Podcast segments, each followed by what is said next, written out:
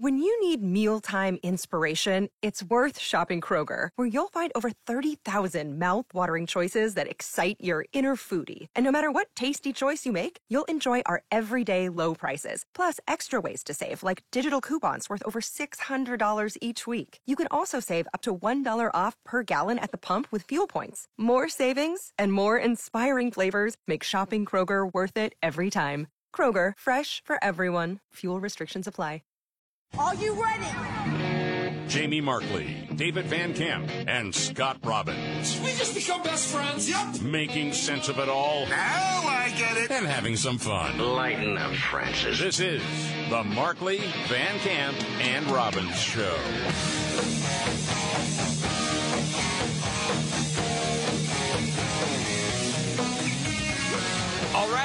Let's do it. The Markley Van Camp and Robbins Show. I'm Jamie Markley. That's David Van Camp. There's Scott Robbins. Hopefully, you're coming off a great weekend. David Van Camp with the bad news. Prices are going up, but I think we already knew that. Yeah, we already knew that they were going to go up. Uh, I guess it just has come into a little bit more of a focus with this interview that was on Fox Business this morning Mm-hmm. due to rising fuel costs and how they've been sustained. We haven't seen the worst of it yet. We kind of knew that, but in the next uh, 30 to 45 days, according to supermarket chain owner John Catsimatidis, uh, prices are going to get higher in the next two months, and it's it's going to be a lot. They will continue to rise over the next 30, 60, 90 days. Uh, and, um, and there's no choices. I mean, uh, I would say in the next 30 to 45 days, you'll see food prices up another 10%. But if, if Joe Biden reverses course and opens up North America, and Yeah. what I recommended, the North American Treaty, Energy Treaty, we can produce 15 million barrels a day and make North America self-sufficient. And there's no reason we should be making our enemies rich and making the American people Yeah. poor. Is it just me, or is he one of the very few people that have said, here's how much we can produce in this amount of time? Yeah. That gives a much clearer picture to a lot of people, like, here's what we could be doing. Yeah, a guy in the grocery business figured it out. I mean, think about that for a second, right? I mean, all these Yes. brains that are out there putting, you know, formulating all these ideas and how we can do this and blah, blah, blah. And this guy goes, okay, here's how. Yes. Hired. That's very helpful, to be honest, because you just don't hear that very often. It's, well, I mean, the the pipeline, that's, that's a year down the road. But you hear other people saying, well, we could get back to, you know, being self sufficient when it comes to energy. We just have to get after it. And he's saying, yeah, within, what did he say? Months, whatever. Yeah. Yes. That, to me, is very helpful. Thank you. Appreciate it. What's his name again? Uh, John Catsimatidis. Okay. I just want to see if you could say that last name again. If. I think I booted it the first some time. Adidas. This and paying lots for your groceries. Yes. There's Um, a pipeline to turn on. Meanwhile, the Putin price hike doesn't seem to really be resonating with people. They No, no. I mean, you know, Democrats, the Biden administration, they're all desperate to distance themselves from runaway of inflation and the high cost of gas, blaming big oil and mostly Putin. It's not working because there just aren't enough stupid people in the country. They know prices were going up before Putin invaded Ukraine. yes, they do. They knew what the score was ahead of time. They're not that dumb. All right. I thought this was kind of funny. Axios reporter Hans Nichols was on CNN yesterday and actually brought up something we talked about on Friday, right after the jobs report dropped. Okay. it's also largely irrelevant. There's one number that they can't really change right now, and that is what the placard says at the local gas station. Yeah. And that number is high, and that's a daily jobs report that voters, that Americans, consumers see every hmm. day, and there's nothing the White House can do about it other than bring down the price of gasoline, which is and, and, and maybe blame Putin. And he, th- th- this week, the tagline was the Putin price hikes or something to that effect. Look, when I Uh, drive past gas stations that say blame Putin more than they Right. say let's go Brandon, I'll know the White House. Affi- I'll Well- know the White House. I'll know the White House has been successful in messaging it. That I mean, yet. Yeah, but, you know, that's really vulgar and childish. And Yes. And she goes on to say, yeah, we see it in the polling. People aren't buying it.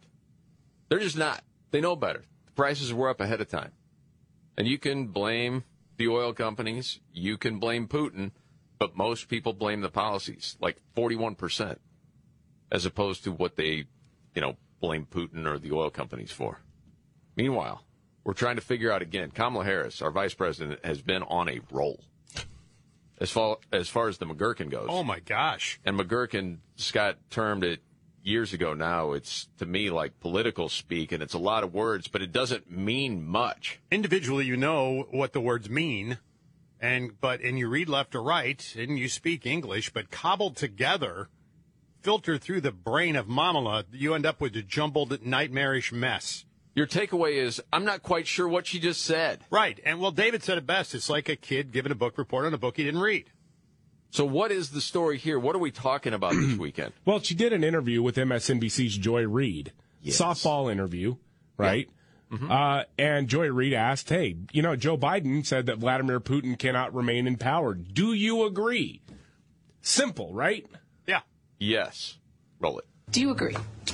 Listen, I think that you you framed the point quite accurately and well, which is America's policy has been and will continue to be focused on the real issue at hand, which is one, the needs of the Ukrainian people, which we will continue to support through humanitarian assistance, through security assistance, but also ensuring that there's going to be serious consequence for Vladimir Putin and Russian aggression as it relates to Ukraine, which is why our policy from the beginning has been about ensuring that there are going to be real costs exacted against Russia. All right, time out. in the Just a second. Time out. Sorry. Ah, What? it's so frustrating. Which part? All of it from beginning to end.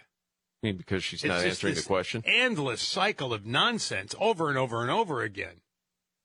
I think this point has been brought up before, but it really dawned on me listening to part of this interview earlier, not even this part. She doesn't know how to end a sentence. You know, that's a great point. I hadn't No, thought about that doesn't. before. Yeah. It's like a paragraph that's seven lines long, but it's one sentence. She never stops. It's really odd the way she does it. exacted against Russia in the form of severe sanctions, which we know are having a real impact and an immediate impact, not to mention the, the longer term impact, um, which is about saying there's going to be consequence and accountability. Wait a second. And that's only part one of the clip. But she actually continues that sentence. Yes, she does. Because it sounds like, right, she's about to pivot to answering the question that was actually asked, right? Yes. No, Yes. she doesn't. Okay, keep rolling then. I think the president has been a, an extraordinary leader. To your point, Joy, I've been to Poland, I was in Romania, I've been to Europe, I think probably at least three times in the last four months. To your point, she asked the question. But I think this is the point in the sentence where she will say, Here's everything that I've done. Okay, give me some credit because I'm doing a lot of things. There aren't any results from what I'm doing. Doesn't mean much other than ticking off other world leaders and them laughing at us, but I'm doing stuff, okay? Uh, I was in Munich, Germany, where I gave a, a speech at the Munich Security Conference. I was in France before that, speaking with heads of state about this issue, among many other issues, oh, but most recently about this issue. And I will tell you, in sitting down with prime ministers and presidents, often the first thing they would say to me is thank you to the United States and this administration for bringing us together. Okay. The the question was, do you agree with the statement that Joe Biden made that Vladimir Putin cannot remain in power? Well, I think she answered that, David, when Where? she said, about this issue, among many other issues, but most recently about this issue. And right there. She answered it. You can't make that up. Why is it you're sexist and racist toward this vice president? I'm, I'm not. I'm trying to figure out what she said. Celebrate her. No, Gosh, dang it. I will not. Okay. Yeah. You know what? Here's a here's a an oldie but a goodie. I just ran across this. Remember before the election, I think it was Peggy Noonan that said, "Listen, I know she is getting all this credit for being the first African American woman, you know, that could be the vice president. And Noonan's point was the problem is it's embarrassing because there are so many other women that would be great for this job, and she's just not it. That's the problem. And Claire McCaskill, one of your favorites from Missouri, David. Oh, yeah. Democrat, uh, was on MSNBC. And boy, this is one she probably wishes she had back. Kamala Harris is anything but embarrassing. She is uplifting. She is inspirational. She is strong and substantial, and she's going to be one hell of a vice president. Yeah. Well, that's true. She is one hell of a vice president, I'll tell you that.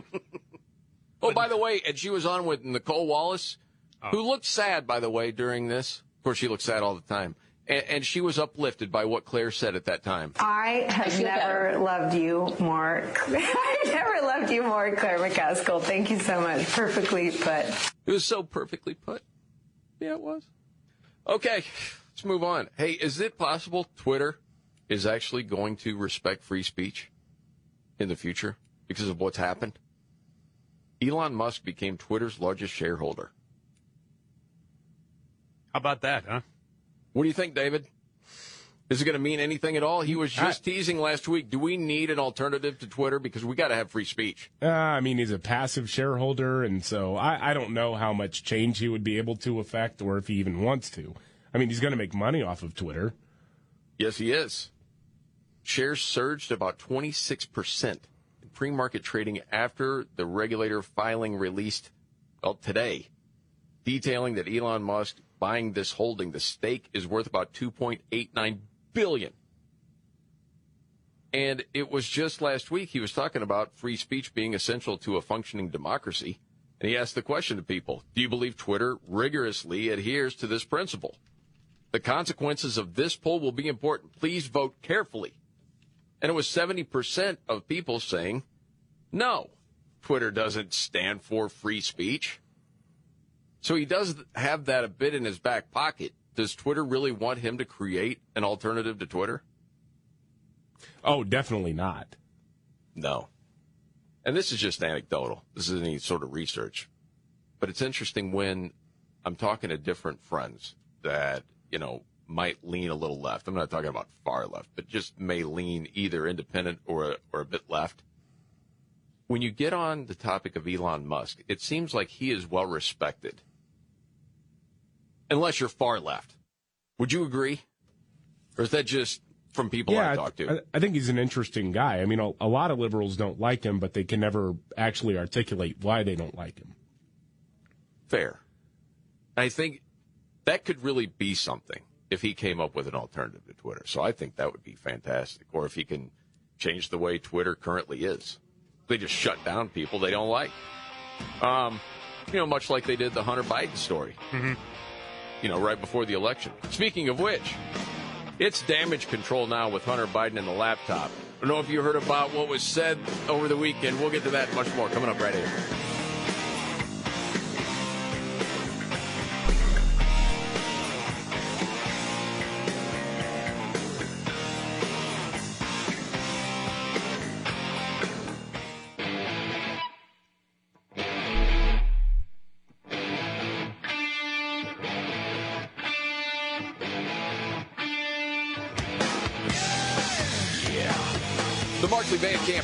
Show. Thank you so much for being here. Jamie Markley, David Van Camp, Scott Robbins. Okay, so Joe Biden is confident that his son didn't break the law. Healy. Yeah. Boy, this is kind of interesting, isn't it? This whole chain of events. No, Yeah. nothing nothing to see here. Oh, by the way, the Justice Department is actually looking into it, but Joe Biden wasn't directly involved. Okay, maybe he was, but don't worry about it. Uh, White House Chief of Staff Ron Klain was actually asked about the ongoing investigation into the president's son, Hunter Biden. Now that the New York Times and Washington Post have confirmed the story that was reported a year and a half ago about this laptop where there were documents on it that showed some, let's just say, shady business dealings around the world. This guy's making millions of dollars in places like China and Ukraine, Yes. uh, trading on the family name. Uh, but now that the New York Times and the Washington Post have confirmed that that was real, not Russian disinformation, which is what we were told in October of 2020, it's safe to it's safe for the media to ask about it. So, Yes. little George Stephanopoulos on ABC's This Week asked the White House Chief of Staff, Ron Klain, about it. Of course, the president's confident that his son didn't break the law.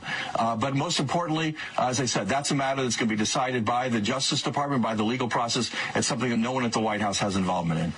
The Washington Post also reported this week on deals that Hunter Biden had with a Chinese energy company, paid $4.8 million to entities controlled by Hunter and the president's brother. Is the president confident his family didn't cross any ethical lines? Uh, George, the president is confident that his uh, family did the right thing. But again, I want to just be really clear. These are actions by uh, Hunter and his brother. Yeah. They're private matters. They don't involve the president, and they certainly are something that no one at the White House is involved in. How come nobody ever talks to his brother, by the way? He won't talk to anybody. Floyd or Gene or Joe, Bob or whatever the hell James, is yeah. James, But yeah. he, no, I mean, that guy was, uh, oh, well, I can't remember all the details of it, but basically healthcare providers in Florida. yeah. He was saying, hey, invest in my company because when my brother is president, I'm going to get you a seat at the table when it comes to healthcare reform. Yes. These guys are scam artists, and you Oh, cannot absolutely. you cannot convince me that Joe Biden wouldn't know anything about it. No, that's BS. And you know what? I hope all these media members are held accountable, at least by people that watch. Like if you have friends that only watch CNN or MSNBC or think that democracy dies in darkness with the Washington Post or the failing New York Times, remember, okay, the only reason they're doing this now is because the indictment's coming down out of Delaware. Because it's getting presented to a grand jury. And it goes back to 2014. This was under Obama. This is when they first started investigating Hunter Biden about taxes and deals. I mean, this is when it all started. They want to make it seem like, well, just Trump was after, mm-hmm. you know, there's any sort of dirt they could get on Hunter Biden. This goes way back. It's just continuing now. But it is interesting. How long does it take to get evidence like this? It's crazy. And speaking of the Wayback Machine, this is like a two minute clip. I'll just give you 30 seconds. What was it, Grabien? Somebody put together a montage of CNN right before the election about Hunter did nothing wrong. Oh, Russian disinformation. There's no evidence that Hunter Biden has done anything wrong. There is no evidence of any wrongdoing between uh, uh, by Biden, by Joe Biden, or by Hunter Biden. There's no evidence that Joe Biden actually did anything wrong or did anything to sway things in Hunter Biden's favor. He's denied that his son ever lobbied him for anything. There is nothing, Hunter, there is nothing wrong that Vice President Biden did. President Trump has falsely accused your son of doing something wrong while serving on a company board in Ukraine. I want to point out there's no evidence of wrongdoing by either one of you. There is no evidence that anybody did anything illegal. It just, I mean, ah, the most trusted name in news. dude, that goes on for another minute and a half. Golly. That's all CNN. Yeah. Unreal. Robbins, you watched the Grammys last night. You enjoyed it. I did. Well, I mean, a couple of performances. I thought, I think Bruno Mars is great, by the way. I didn't see any of it, so I'll take your word for it. I've seen him, you know, not live, but on TV. Yeah, he's good. Yeah, there's actual guitars on stage at one Whoa. point. I know one, Lenny Kravitz was there. Wow. Yeah. Okay. Th- How long's that show? Three hours? Yeah, about three hours. I still can't see investing that much time for two performances. Well, the cool thing was I didn't see anything political. What? I didn't hear anything political. I didn't see anything political Wow. from any of the. I mean, I did, I saw none of that, which was rare. Wow.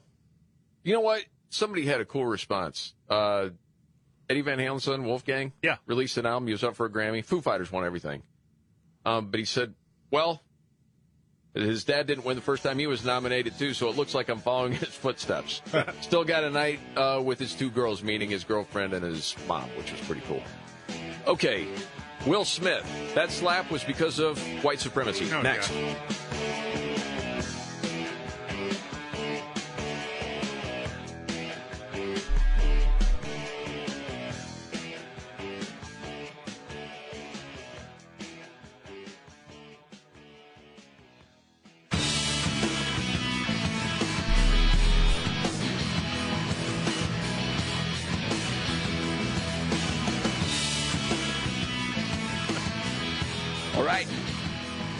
Markley Van Camp and Robin Show. I'm Jamie Markley, the Gen Xer. That's David Van Camp, the millennial, the sexy boomer.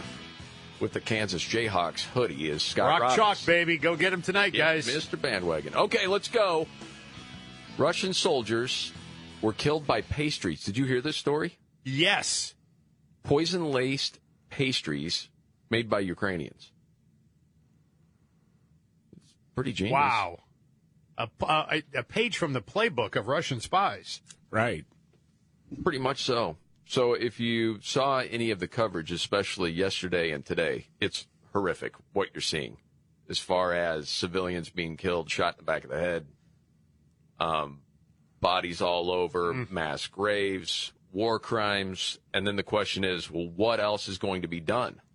Because there are some people, and I understand it, saying we've got to do more, meaning we as the world, not just the United States. And then you follow that out and ask the question, okay, what else is going to be done? Anybody have an answer? No. No, I saw. I think it was Ali Velshi, uh, Velshi, I mean, on MSNBC, who was uh, the first person, high profile in corporate media that I'd seen advocating for U.S. troops on the ground in Ukraine. I, I think that is getting floated out there a little bit more, mm-hmm. but I don't think anybody has the appetite for it. It's one of those things that it's awful, but is it worth American blood to go That's in and fight for the Ukrainians? That's just it. And I mean, I know this is on a much bigger scale. It's been talked about plenty of times before. There are atrocities that happen in the world every day, unfortunately. And then in, the conversation becomes, well, are we going to be the world police? And we've sort of gone down this road before. It's just, it's tough to watch. There's no doubt about it. But I don't think the polling's changed as far as people wanting American troops there. Like, we need to stay out of that. It's not our fight. Oh, we'll see where that goes. Meanwhile, Will Smith still in the news. Probably will be for a little while. Might be losing some jobs, is the news.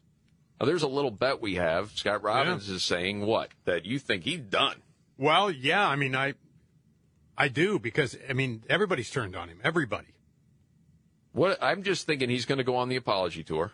Yeah. And I think he can make the case as a sympathetic figure. I really do.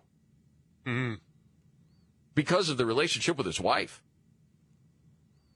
I mean, it, I for know, people that don't know about that, I mean, it's this sort of open relationship. Have you ever seen the Red Table Talk with. Will Smith and Jada Pinkett Smith? Yeah. It's And- uncomfortable to watch. Absolutely. She's Ah. talking about the entanglement with the rapper. With some rapper, yeah. And finally, he's saying, You mean the relationship? Uh, Entanglement, relationship, whatever. It's like she's not quite owning it.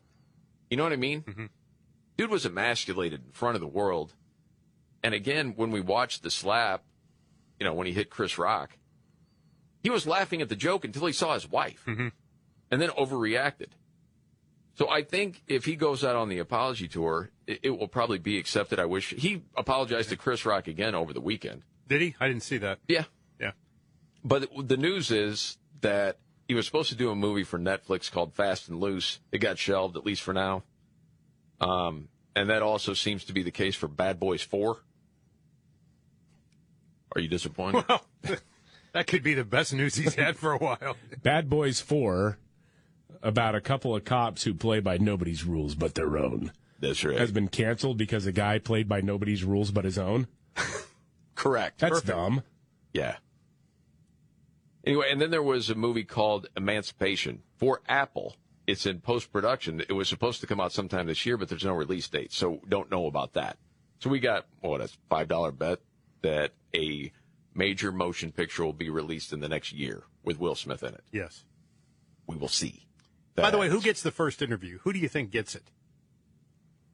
Who Is that a Gayle King thing again, or Uh, could be Robin Roberts. could be Robin Roberts? Yeah, Uh, because you know that's going to be a primetime special when it happens. I mean, th- this now it's gone to this other area where we might bring Oprah in. Ooh, that's true. Could be. You know, I'd bet on Michael Strahan. really. Yeah. Wow. I'm not going to bet on that, but that's interesting. Uh, Maybe Lesley Stahl. no, I don't think so. um, there's one thing you should know. Okay, why did this happen? I mean, I think we have an idea, but maybe your ideas were wrong. Maybe it's about white supremacy. No, You predicted this. I did. Yeah. You predicted this. Yeah, PBS did a deep dive on Will Smith slapping Chris Rock, and to do so, they brought on a professor named Aisa Nefertari Yulin, who says this is obviously a reaction to racism. It's a rich black man hitting a rich white man, but it's white supremacy. Okay. Well, he, hit- you mean hitting another rich black man? Yes. Okay. Just making sure. It was like, did Will Smith slap someone else too?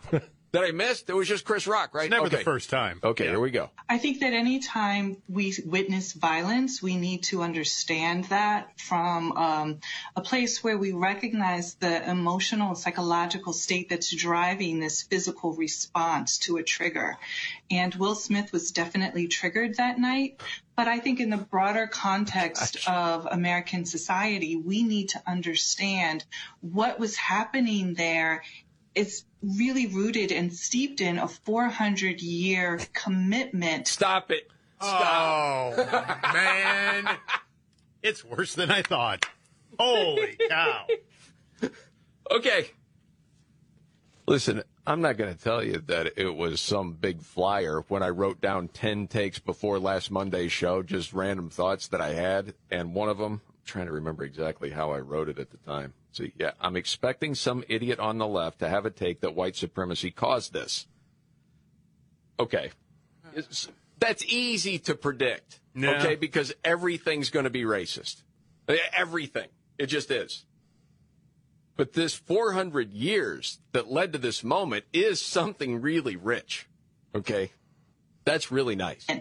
To black erasure, black marginalization, black Okay, time out. Let's go back to where we were before that to understand the continuation of that sentence. really rooted and steeped in a 400 year commitment to black erasure, black marginalization, black silencing, and the stereotyping of black people. All of that was present in a visceral, felt, and real way in the infamous slap. How? Holy cow. Poor Will Smith carrying 400 years of oppression on his That's shoulders. right. When when the first slave arrived in America, that's when this whole thing started. Got it. And it all built to that moment right there.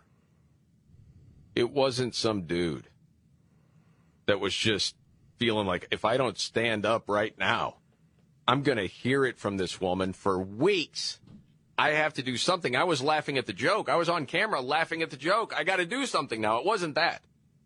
It was 400 years of racism. Okay.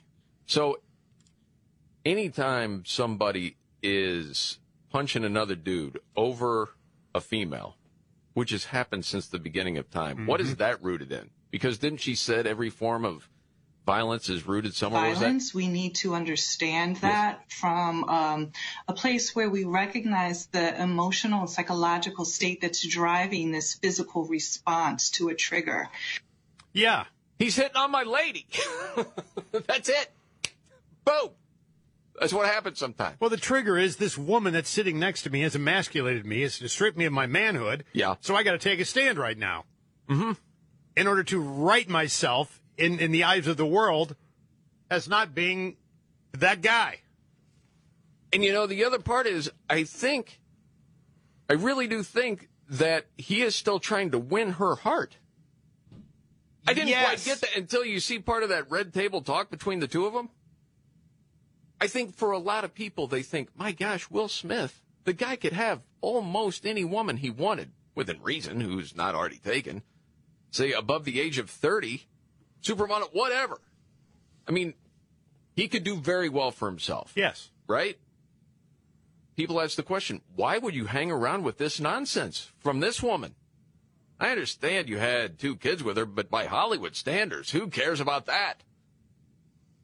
You move on to the next hottest thing. That's the way it's played in LA for a long, long time. You know, as somebody once said, if you if you lose half of a hundred million, you still got fifty million. yeah. Lose half of six hundred, you only got three hundred. That that makes a difference. That's a big deal. Well, and you know, when you throw in the Scientology part of this whole thing, which they, uh, you know, have been a part of, at least to some degree, right? Yeah. Okay. Then you ask the question, what do they have on him? Or what do they have on him that makes him have to stay? I don't know that that's it. We really don't know. No. But from the way he came off in that red table talk, I think he really does like want to win her over in some sort of way. You know what I mean? It, it's a, it's crazy. And you know what? I don't, I don't know if it happened to you over the weekend. People still want to talk about it. They're like, what was your take on that? And they want to give their take. And everybody thinks of something different within this thing. It's, it's fascinating in a way. Okay. Top American foods that foreigners crave when they leave the United States. Just happened to see this random poll. Hmm. What do you think it would be? Hot dogs? That's good. Actually, that's really good. That's a good guess. It's a it's a pretty good answer. I was it gonna doesn't say show hamburgers. up in the top ten. Uh, nope. Steak. No. Hmm. American barbecue. That's a little different. Yeah. It's Americanized Chinese food. That's number one. No kidding. Yes. It is pretty Okay. good. You know, we've talked about this before, and sometimes you'll get ripped for it if you're just being honest.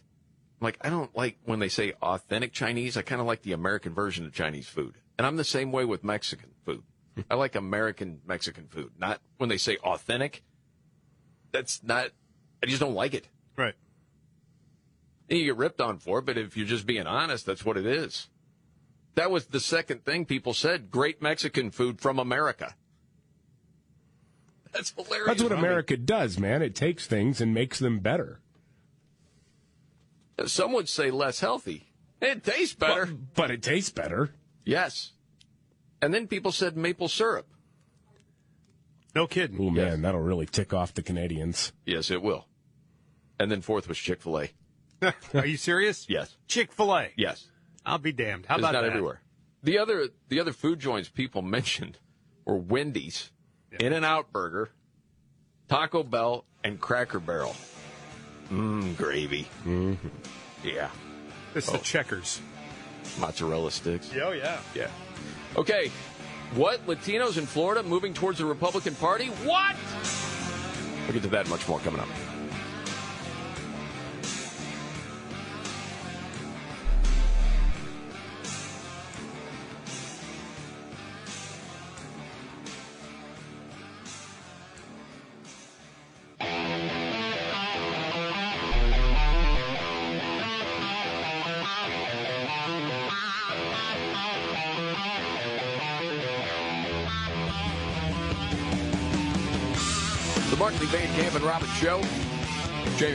David Van Camp, Scott Robbins.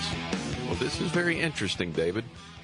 What's Yeah. happening in Florida? Well, Latino support for Democrats is starting to soften in Florida, just like we've seen in Texas, as inflation is replacing COVID as the top worry. Axios Ipsos Latino poll, uh, in partnership with Noticias Telemundo, shows this. Well played. Uh, and Governor Ron DeSantis stands to benefit. The survey, the, the survey doesn't quite show this mass defection to the Republican Party, but DeSantis' favorability among La- Latinos has improved by seven percentage points between December and March. That's a pretty sizable jump. Is there a theory as to why? A lot of it is because of business, because of inflation. And right now, what are the Democrats actually focused on? One, telling you that inflation isn't real, or that you just don't understand how great the economy is.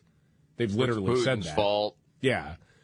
Uh, and then also, Democrats are going all in on this idea that teachers should be, what, teaching little or talking to little kids about their genitals. Yes, they are. People are looking into that, finding out what's really in the bill or reading the bill. They're like, it seems completely reasonable. Why are these people freaking out? It doesn't make any sense. Yes. Mm-hmm. There's all of that. I'm not surprised. No. And it's a good thing to see. I mean, the more the Democratic Party keeps going far left, the more in trouble they're going to be. It's so out of step with most people in America. And I think they're waking up to the media's been lying to them for a long time. Did you see the game changer of a digital billboard campaign that New York has unleashed? No, what? They're buying billboards in five Florida markets, uh, saying that if you come to, if you're gay, you should move to New York City because you can say whatever you want in New York City. Oh my goodness. Well, hilarious. That is hilarious. Wow. Oh, I happened to see this. It was sent to me because we had some April Fool's fun here the other day. Yeah. And it little was what? Yeah, a little bit of fun, yes. Uh, more on that in a second. It, it just said if you pulled any of these April Fool's Day pranks, you're a jerk. That's what most people would say. And so I look at it and I'm like, okay, would I be considered a jerk then by these standards from the prank we pulled on Robbins the other day? Well, pantsing them in public didn't do that. No. I've had it happen to me. Yeah, oh, yeah. David, you looked at me like, what? It was when I was younger, my brother. Ah, okay. Yeah. At a mall. Sweatpants. Boom, down in front of everybody. Jerk. anyway. uh, catfishing someone. Didn't do that. No. Fake a proposal, a breakup, or pregnancy. Didn't No. do that. Had that done to me before. Um, messing with someone's phone settings or contacts. Didn't do that. No. Or messing with someone's food or drink. Didn't do that either. No. Okay, so I'm not a jerk. And I think even people you talked to over the weekend, Scott, said, hey, that was funny. Well, the, everybody seemed to like it. Uh, there were some people like, hey, I know it was at your expense. Sorry about that. But it was funny. And again, we just had a friend of ours from Compass Media Network send Scott and David and I an email that for future promo announcements, they didn't want Scott's voice on it because he had been too anti-vax and too mean. Right, which wasn't true, but Well, and you reacted accordingly. very, very angrily. You know, at least part of it. I've been too hard on anti-vaxxers. No, I haven't. Yeah. I've never been hard on. I'm saying you're gonna want to get it, get it. I don't give a. F- That was just part of it. Jeepers. Yeah, f- who cares? Or do we just let Scott know right now this is April Fools? That's April Fools. Are you f- kidding me? F- you guys. See, do you feel the love? This is the Mark Van Camp and Robin Show.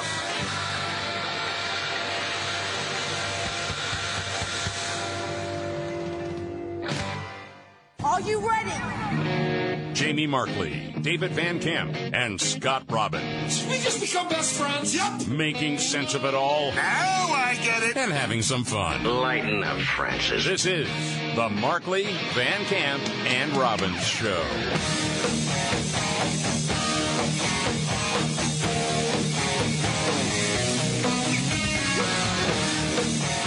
Markley Van Camp and Robbins Show. Jamie Markley, David Van Camp, Scott Robbins. Okay, so you fill your tank, right? You see how much it costs. You get irritated. Who do you blame? Do you blame anybody? You say, you know, this is just the way it is. Is it that Putin? That son of a. I don't think I've Is it once the thought oil that. companies? I, I've never once Yeah. thought that either. Nobody's buying that. No one. Because as much as they want to try to make Putin price hike a thing, it, it, it people are not that dumb because they knew prices were going up before Putin invaded Ukraine. That's just it. It's like the Joe Biden sticker with him pointing at the price on. I did that. Yeah. Like that never existed before Russia invaded Ukraine. That's so Like, funny. It You never read, happened. you read my mind because I'm trying to remember the first time I saw that at the pump. Yes. And I believe it was this last fall is when I saw it for the first time. Maybe summer. Yeah, I could. People would take pictures of it, send it to me from right. all over the place. It was Yeah. hilarious. It's like it never existed, and all of a sudden, uh, it's not that. And I mean, even CNN is admitting yet no one's buying this. This was Abby Phillip yesterday on CNN. Take a look at this Quinnipiac poll. Americans just don't buy that this is related to the war to the war in Ukraine, and, and most of it, frankly, is not. Um, 41% say it's Biden's policies, just 24% say the war in Ukraine. 24% also say, uh, you know, the oil and gas companies are raising prices, but Hold on, do you you're on CNN? Shush, shush. Did you forget your role here? The White House is trying to do to do to both blame Putin, blame the oil and gas companies, but Americans just don't agree. Shh. Yeah, I know, but you you're not supposed to say that. Right. You're supposed to be carrying the water. Did they get rid of the demand thing? You know, less demand during the uh, during COVID, and all of a sudden the demand rises. Well, the prices are naturally going to go up. Yeah. They quit selling that one, I think. Yes. They've That- tried a number of different things. Yeah, oh, yeah. Not working. No. Um, Kamala Harris, she was out and about. We talked about that a little bit earlier. She was in Greenville, Mississippi. Oh boy. Um, and she did a one-on-one with Joy Reid on MSNBC. Which you know, okay, softball here, right? Mm-hmm. You, you know what's coming. It's Joy. It's friendly to the administration. This is a chance for Kamala to turn this thing around because she has booted it time and time again. She talks in circles. It's sort of McGurkany, meaning it's a bunch of words, but she doesn't say anything. Mm-hmm. And so, as they're out there to talk about, hey, the Biden administration cares about small business. Because in Greenville, Mississippi, like a lot of towns, small businesses have been killed over the last couple of years. So that's why she's there, right? Joy puts it on a T for her. Kamala, why don't you tell the people, why, why are you here in Greenville? Let's listen together. Well, the reason I'm here is because there are people here who matter, right? And when you look at a place like Greenville, Mississippi, with a population of about 30,000 people, we're talking about families, we're talking about children, we're talking about people with aspirations and dreams for themselves, for their community. Because that's specific to towns like Greenville. Yeah.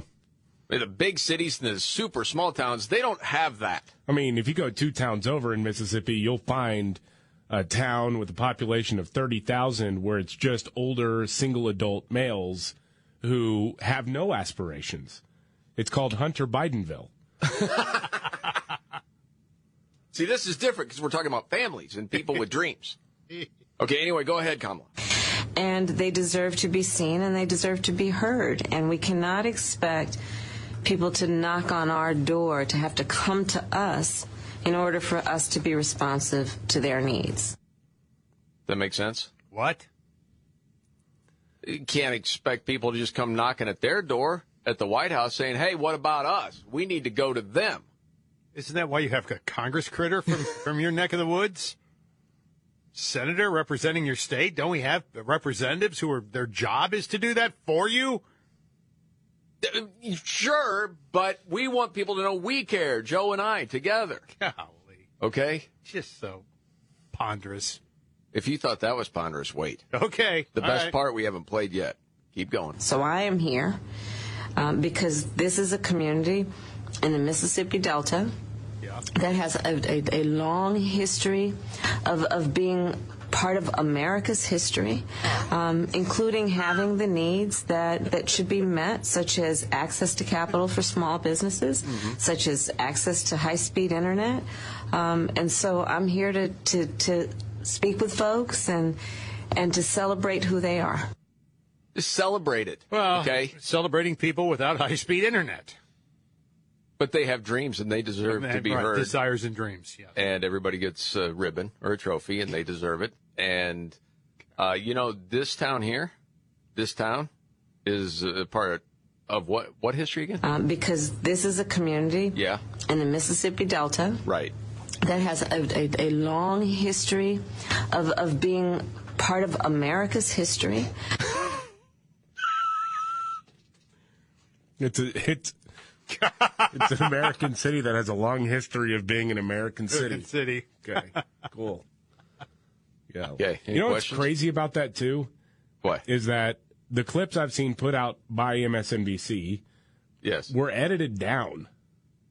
These were condensed clips Yes. to You try don't to know make what her the look raw footage better. Oh my like. gosh, man! Yes. And by the way, just so you know, you laughing rudely at the vice president. Kamala Harris is anything but embarrassing. Okay. She is uplifting. She is inspirational. Oh, she is strong and substantial, and she's going to be one hell of a vice president. Claire McCaskill before the election. Victory! No, you celebrate her too because she deserves to be celebrated. Everyone does. For showing up. That's correct. Mm-hmm. You know what? Switching gears, uh, I will celebrate Tiger Woods if he plays at the Masters this week, coming back from that injury. You and me both. It'd be crazy. I mean, a leg shattered, almost lost his leg. He might play at the Masters. He's been practicing since it's a game time decision. Okay.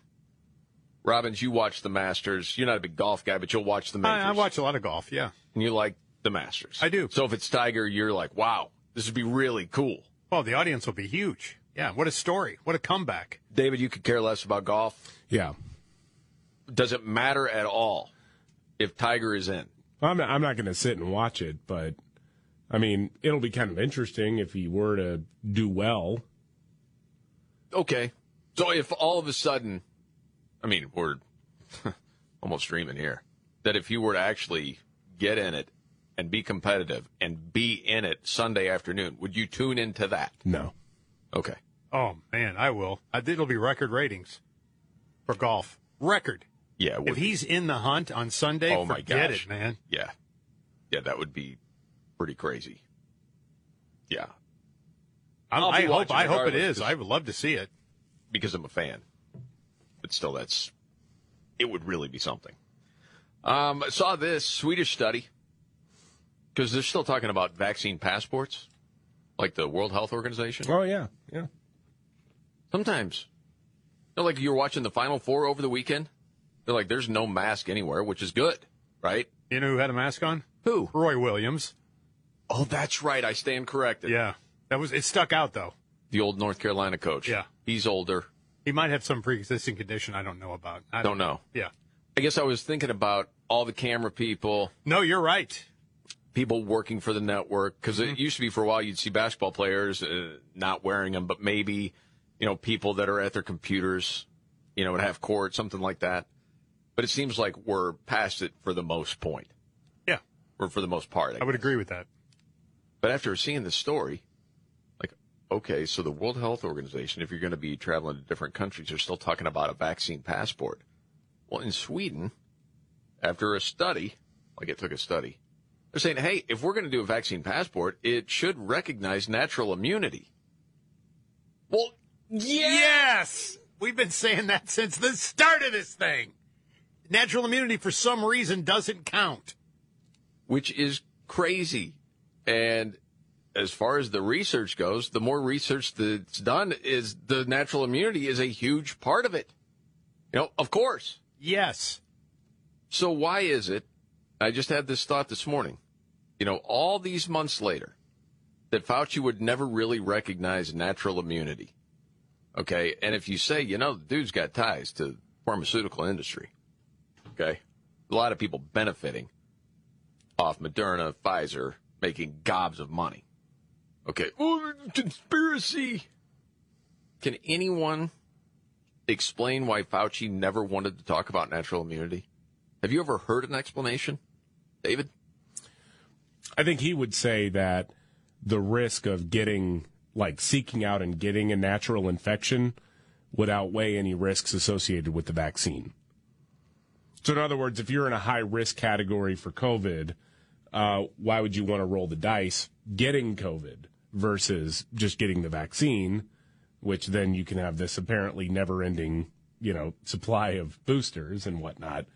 But that getting the infection itself would be more detrimental. But as far as if you've already had it, do you need to be vaccinated? What about the natural immunity? Well, that extra step of protection. But he would never give credence to just no. If you if you have natural immunity, you don't need to get vaccinated. You would you would be able to get a quote vaccine passport in the cities that required those. But it would just never roll that way.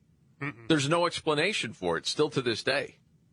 I'll say it again. I hope all of that comes out at some point in time I hope you're right. because it's there are so many different things you look back on that happened over the last few years that are just completely inexplicable. You know. Anyway. No, definitely not. You don't want to mandate and try and force anyone to take a vaccine. We've never done that. Remember, that was before they rolled them out, of course. Uh, All the stories changed at different points in time. Okay. Other stuff to get to. Uh, April Fool's prank, free beer for life. Uh, it backfired. They're in trouble. We'll get to that. And a news update coming up.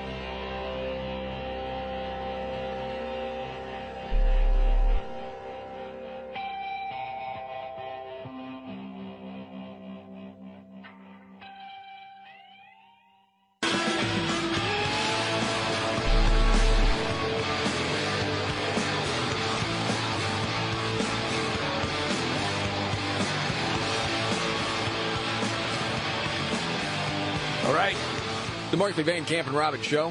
Jamie Markley, David Van Camp, Scott Robbins. News update. David Van Camp. Oh, well, you know, we're going to be hearing the uh, final bit of the confirmation proceedings from uh, for the Supreme Court nominee, Ketanji Brown Jackson. Yes. Uh, so, you know, big week on that front. It looks like it's kind of a foregone conclusion that this will happen uh, since Republicans just don't have the votes to stop it. Uh, now, Politico had an article talking about the likely confirmation of Ketanji Brown Jackson to the Supreme Court uh, and said this Ketanji Brown Jackson will likely be confirmed as the first black Supreme Court justice by the end of the week. What? Clarence Huh? Thomas, Thurgood Marshall, unavailable for comment on that. So they they wound up uh, changing the headline at first, saying this has been corrected to reflect that Judge Ketanji Brown Jackson would be the first black female Supreme Court justice. Well, wait a minute. Uh, but the article, at least at first, still said she would be the first black Supreme Court justice. So they they've had a lot of cleanup going on with that. Well, I take issue with the female thing. Why is that, Scott? We are gender fluid in this society, sir. Oh, it's true. We can't celebrate women anymore. No. Wait a second. We just got done with, wasn't it Women's History Month? Yes? March? Uh, yeah. Okay. I Isn't April Black Women's History Month? Is it? I don't know. I think so. I, it- it- I'm sorry, I can't keep them straight. Forgive me. You know, I've, I've seen it floated out there that perhaps, just perhaps, if Clarence Thomas really wanted to do something, change his name to Clarice Thomas. There you go. like today, and Right. then he is the first black female and trans Mhm. Supreme Court justice. Because he could change it back the following day. Right. Oh my gosh. You know, you think back to Clarence Thomas when he was being questioned on so many different things and people making it out now like, you know what? Um Ketanji Brown Jackson face we'd never seen before. Like, are you kidding me? Just in the last few years? Really? Yeah. Then you go back to Clarence Thomas and it's that incredible moment in time. Did you ever use the term long, dong, silver in conversation with Professor Hill? Had you? No, Senator. No, Senator. I forgot all about that. I wondered if he did. Yeah. No one talks about it anymore. No. Do you remember how crazy that was? Oh, yeah. Remember the pubic hair in the glass? Oh, Remember that one? That was part of it, too. You remember that? I had forgotten about Yeah. that too.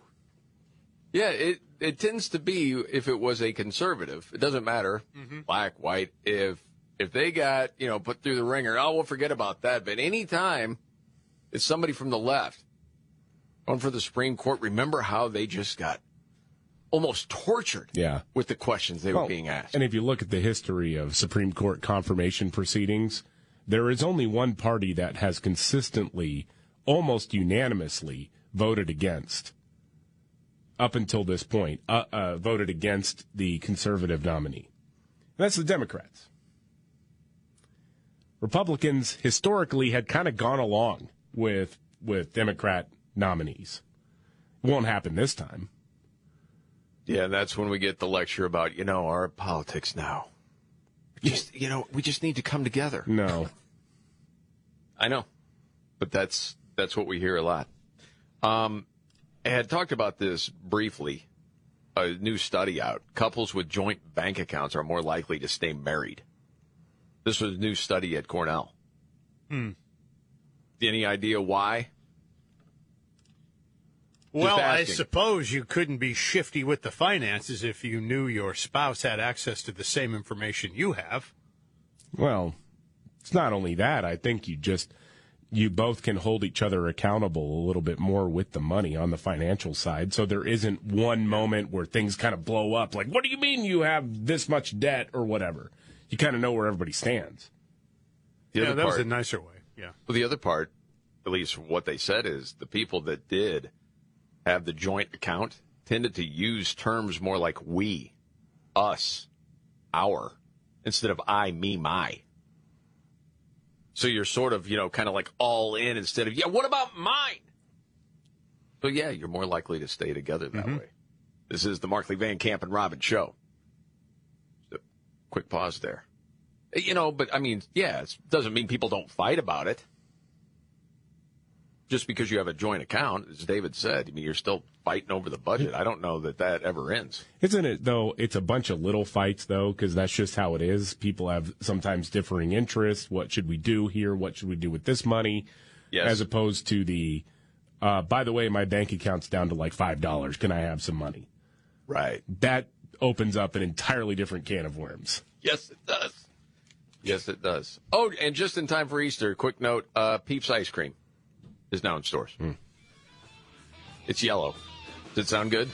Blue sprinkles, Scott. Maybe Saying. I don't know. I I don't mind occasional peep or two.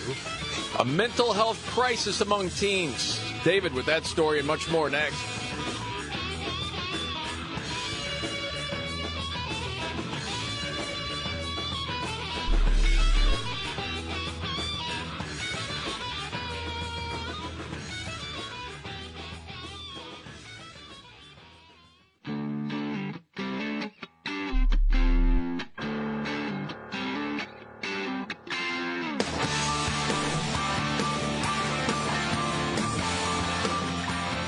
Markley Van Camp and Robin Show. I'm Jamie Markley, the Gen Xer. David Van Camp, the Millennial. Sexy Boomer. Scott Robbins. Okay, David, lay this out. Knew it was uh, going to happen. You've known it for a while. Mental health crisis among teens. Yeah, this is just one of those things that it makes me see red because this was so predictable that as a result of school closures, depending on where you live, some of them lasted for a long time. Some of them, some people are still living under the threat of having their schools closed. It's insanity.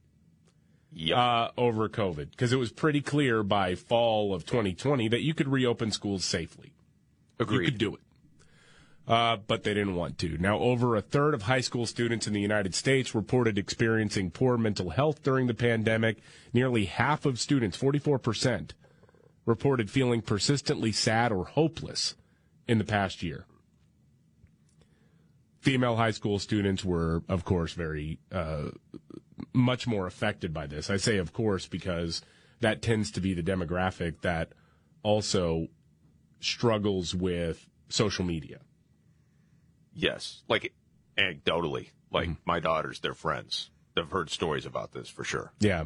Uh, the data found that the pandemic's impact on parents' jobs and mental health was also felt by, uh, felt by students. 55% reporting experiencing emotional abuse by a parent or another adult in the home. Yeah, is I, where- I'll be honest, man. I take that with a grain of salt because Yeah. emotional abuse is a different thing depending on who it is. It could be really true and it was awful, or it could have been get off your phone and do something productive. Right. Uh, it's abuse. You just don't know. Again, depending on who was saying it. Is that pretty much the story? Yeah, and, and and you know they keep talking about Democrats. I mean, they keep talking about trying to put a band-aid on this by saying, "Well, we need to hire more mental health professionals for schools and whatnot." Okay, that's all fine and good, but step one, you somehow figure out. I don't know how you would legally do it at the federal level, but the message has to be: schools in a situation that that is an emergency, like what we saw with the pandemic. Schools are the last ones to close and the first ones to open. It's not a lack of counselors that has led to this crisis among young people. It's a lack of adults willing to stand up and do the right freaking thing and do their jobs. Totally agree. I mean, we're being lectured right now how much we have to sacrifice to help the people in Ukraine. Yeah. Right? Okay. If, if we're going to go down that road, why didn't so many people want to sacrifice for our kids to get them back to school so they wouldn't not only have a huge pause in learning, but to also protect their mental health? We knew very early on, kids especially, were at incredibly low risk of dying from COVID. It's a different thing if you had a kid with some sort of comorbidity. That's different. But the overwhelming number of kids were safe to go to school, and adults kept them from doing it. And a lot of times for financial gain, for leverage. It's disgusting. First thing you got to do is recognize that and not let that ever happen again. It is, man. I, I think there are a lot of people that are very upset about it. And I think we're only scratching the surface of what we know. Know what happened with suicides. What is it going to be long term as far as kids just with being so far behind in their learning? Yeah, I think Or you're going to see that in the years to come. You're going to notice that the decrease during this time. Yes. Yeah. But it wasn't the argument that, well, but if they get it, it's not so much the kids, it's they take it home and then mom and dad get it, grandparents get it. Where was the proof of that? Well, I mean, no, I, I, I understand that, but that was the argument. I understand. Early on, Yeah. you certainly could go along with it. As David said, by the fall of 2020. I'm not even saying that spring when it was uh, a couple of weeks to slow the spread, and then all the schools just said, we're going to bail on the rest of the year. Because all the kids were pretty much out of school by what? March 15th, somewhere in there? Yeah. Of 2020? Mm-hmm. So if you just go along with, okay, they lost the rest of the learning that year, but by the fall, they could have been back in the classroom. And there were a lot of people that fought it. I don't think people should forget that. Meanwhile, we should not forget about the Hunter Biden laptop because the New York Post was right. Right before the election, what was on there? You can say, well, who cares about the president's son? Okay, he had a problem with drugs. He couldn't remember stuff. He did some bad things with hookers. No, it goes far beyond that. And that's what was reported at the time. Yeah. Was that Joe Biden could be involved in this. And the emails certainly point in that direction. And now we have a different story, and it's a big cleanup from the left. Oh, yeah. Well, now that the New York Times and the Washington Post have very recently confirmed the reporting that the Post did a year and a half ago, now it's safe to talk about it. And now, uh, Chief of Staff, White House Chief of Staff, uh, Ron Klain, he was on ABC's This Week, and little George Stephanopoulos asked him, Hey, are you confident that Hunter Biden didn't do anything illegal? Of course, the president's confident that his son didn't break the law. Uh, but most importantly, as I said, that's a matter that's going to be decided by the Justice Department, by the legal process. It's something that no one at the White House has involvement in. The Washington Post also reported this week on deals that Hunter Biden had with a Chinese energy company, paid $4.8 million to entities controlled by Hunter and the president's brother. Is the president confident his family didn't cross any ethical lines?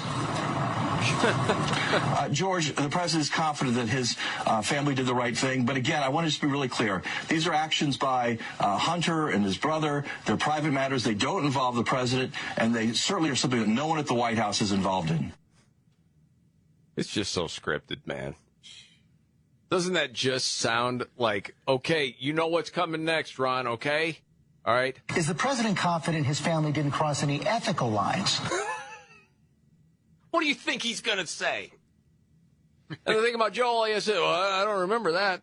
Yeah, I mean, and Hunter if- could say that too because he was wasted. Klain's on TV on Sunday morning. He looks right in the camera. He says, well, "You know what? I think he is guilty. Actually, there's a whole lot of smoking guns here. the president's going to have to answer for." I mean, yeah, Of course. these Y'all- are foregone conclusions. Y'all don't even know about that extra bank account. You have no Whoa. idea. When you find out about that, oh, buddy. Yeah. I mean, if you really want to do something now, George, put on Tony Bobulinski. Put him on. Or the computer guy. Either one. Yeah, he's talking these days. But all of the uh, the Post, the failing New York Times, now ABC, the other networks are going to try and play like, see, we are reporting on this because they have no choice. Yeah. Because the evidence is being right now uh, presented to the grand jury in Delaware. We'll see what happens with that. But let's just say it's tax evasion. What ends up happening? And I've heard some people, you know, throw this around. Okay, he, what? Hunter's already given a million dollars? Like, yeah, I forgot, man, I was wasted. It was a bad part of my life. So he's already paid a million dollars. So what? He just pays more money to maybe make that go away? We'll see. But it's connecting it to Joe, who, again, from the emails was, quote, the big guy. And Tony Bobulinski, Hunter Biden's old business partner, talked about that. That he was getting 10% from those deals with Ukraine, China, I think Russia too. I don't know. But for sure, those 2 Mm-hmm. So we'll see what happens. It's uh, very interesting. Now, in a separate story, David, the Washington Post editorial board Yeah. said this whole story is an opportunity for a reckoning? Yeah, well, so it's kind of interesting because they admit that they completely screwed the pooch on it, but they don't want you to blame them for doing so. Remember, the Washington Post is the same outlet that ran an opinion piece saying that the Hunter Biden laptop, even if it's not Russian disinformation, we should treat it like it is. But now the editorial board, not just one writer, the the paper itself, the mouthpiece for the paper, mm-hmm. says this: the idea that the latest revelations definitively vindicate or villainize any party except Mr. Biden himself is misplaced. Why is confirmation of a story that first surfaced in the fall of 2020 emerging only now? When the New York published, uh, New York Post published its blockbuster exclusive on the contents of a laptop said to have been abandoned at a Delaware repair shop by Hunter Biden, mainstream media organizations balked at running with the same narrative. Social media sites displayed even greater caution. No, it's censorship. You guys totally. got together and didn't want to, and you agreed we're not running this story because it could help Trump. Period. Absolutely. Yet there, here's here's their excuse. Yet there was a reason in this case for reluctance on the part of the publications and the platforms alike. Both had been the unwitting tools of a Russian influence campaign in 2016, and it was only prudent to suspect a similar plot lay behind the mysterious appearance of a computer stuffed with juicy documents and conveniently handed over to President Trump's uh, toxic personal attorney, Rudy Giuliani. The same people that ran unquestioningly with the P tape are the now whole saying Russian well, disinformation that's been debunked. Yeah. So how do you compare it to that?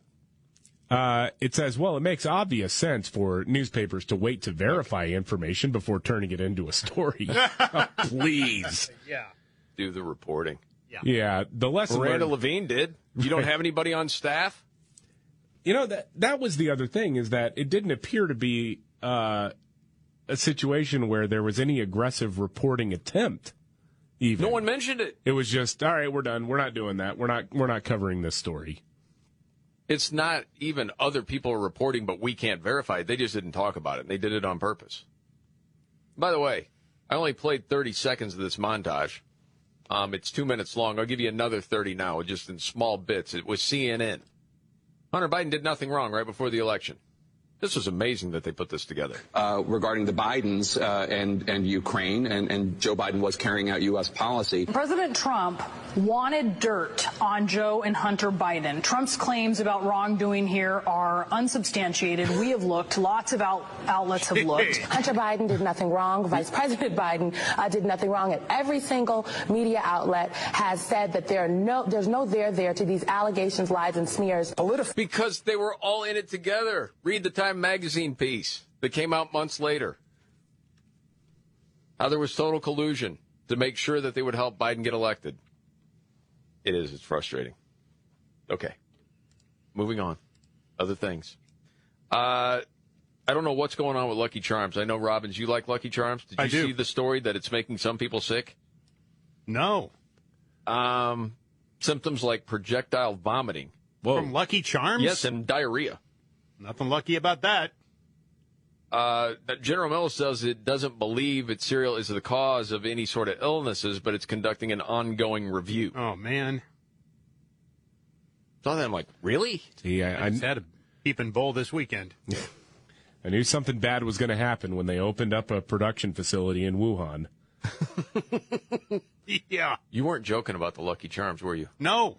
Are you still eating them? I have a box. Yeah, I bought a big box a couple of weeks ago. Yeah, part of a heart healthy diet. I know nothing.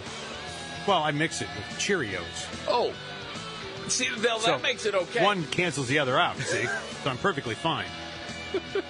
Okay, news update you don't want to miss. Straight ahead, right here.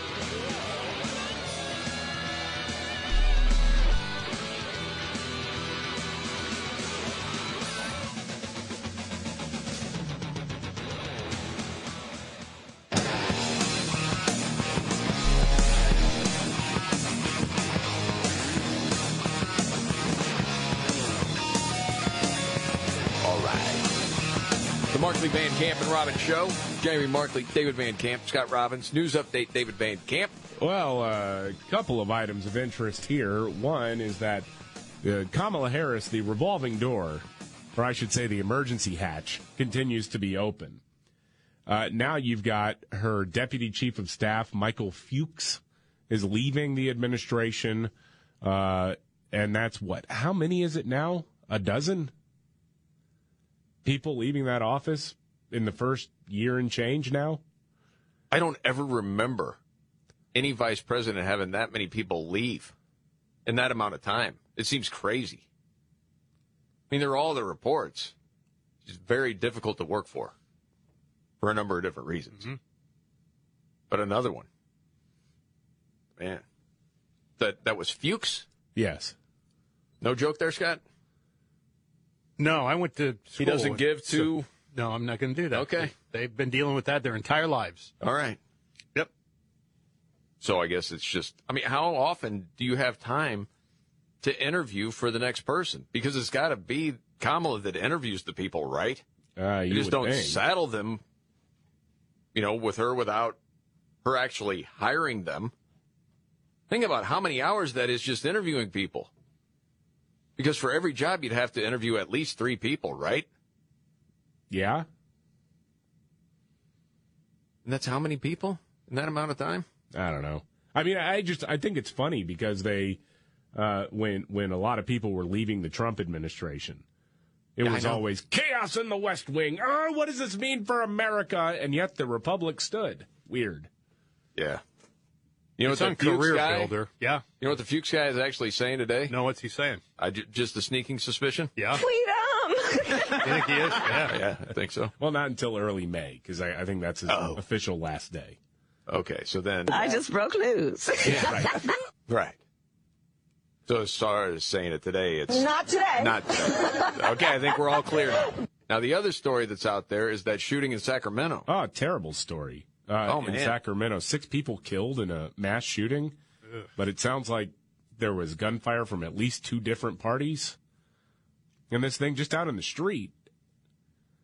Right. Um, so when you first hear mass shooting, I don't know where your mind goes. I think I'll just admit for me, and I think it's a lot of people. You're thinking one person deranged that just started opening Yeah. fire on people. This was like some sort of fight. It was like a big fight out in the street outside of a bar or something. And uh, of course, Joe Biden came out with a statement saying, well, we got to have comprehensive uh, gun reform in this country. We've got to have. It's like this happened in California. Some of the Yes. strictest gun laws on the books. And he's talking about banning ghost guns. Do we know that ghost guns had anything to do with it? Because I know they recovered one handgun at the scene that was stolen. Yes. Now all I can think is we just did the Kamala story, and it was that debate. And Joe was talking about the Second Amendment, and Kamala was talking about taking away everybody's guns. Right? Yeah. Oh, yeah. It's like, yeah, we couldn't do that. Well, I mean, I would just say, hey, Joe, instead of saying no, we can't, let's say yes, we can. And thus started the love affair with Vice President Kamala Harris that night.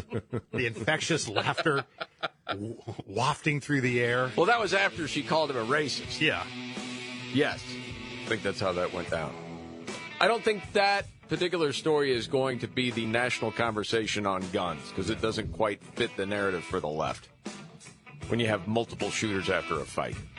This is the Markley Van Camp and Robbins Show.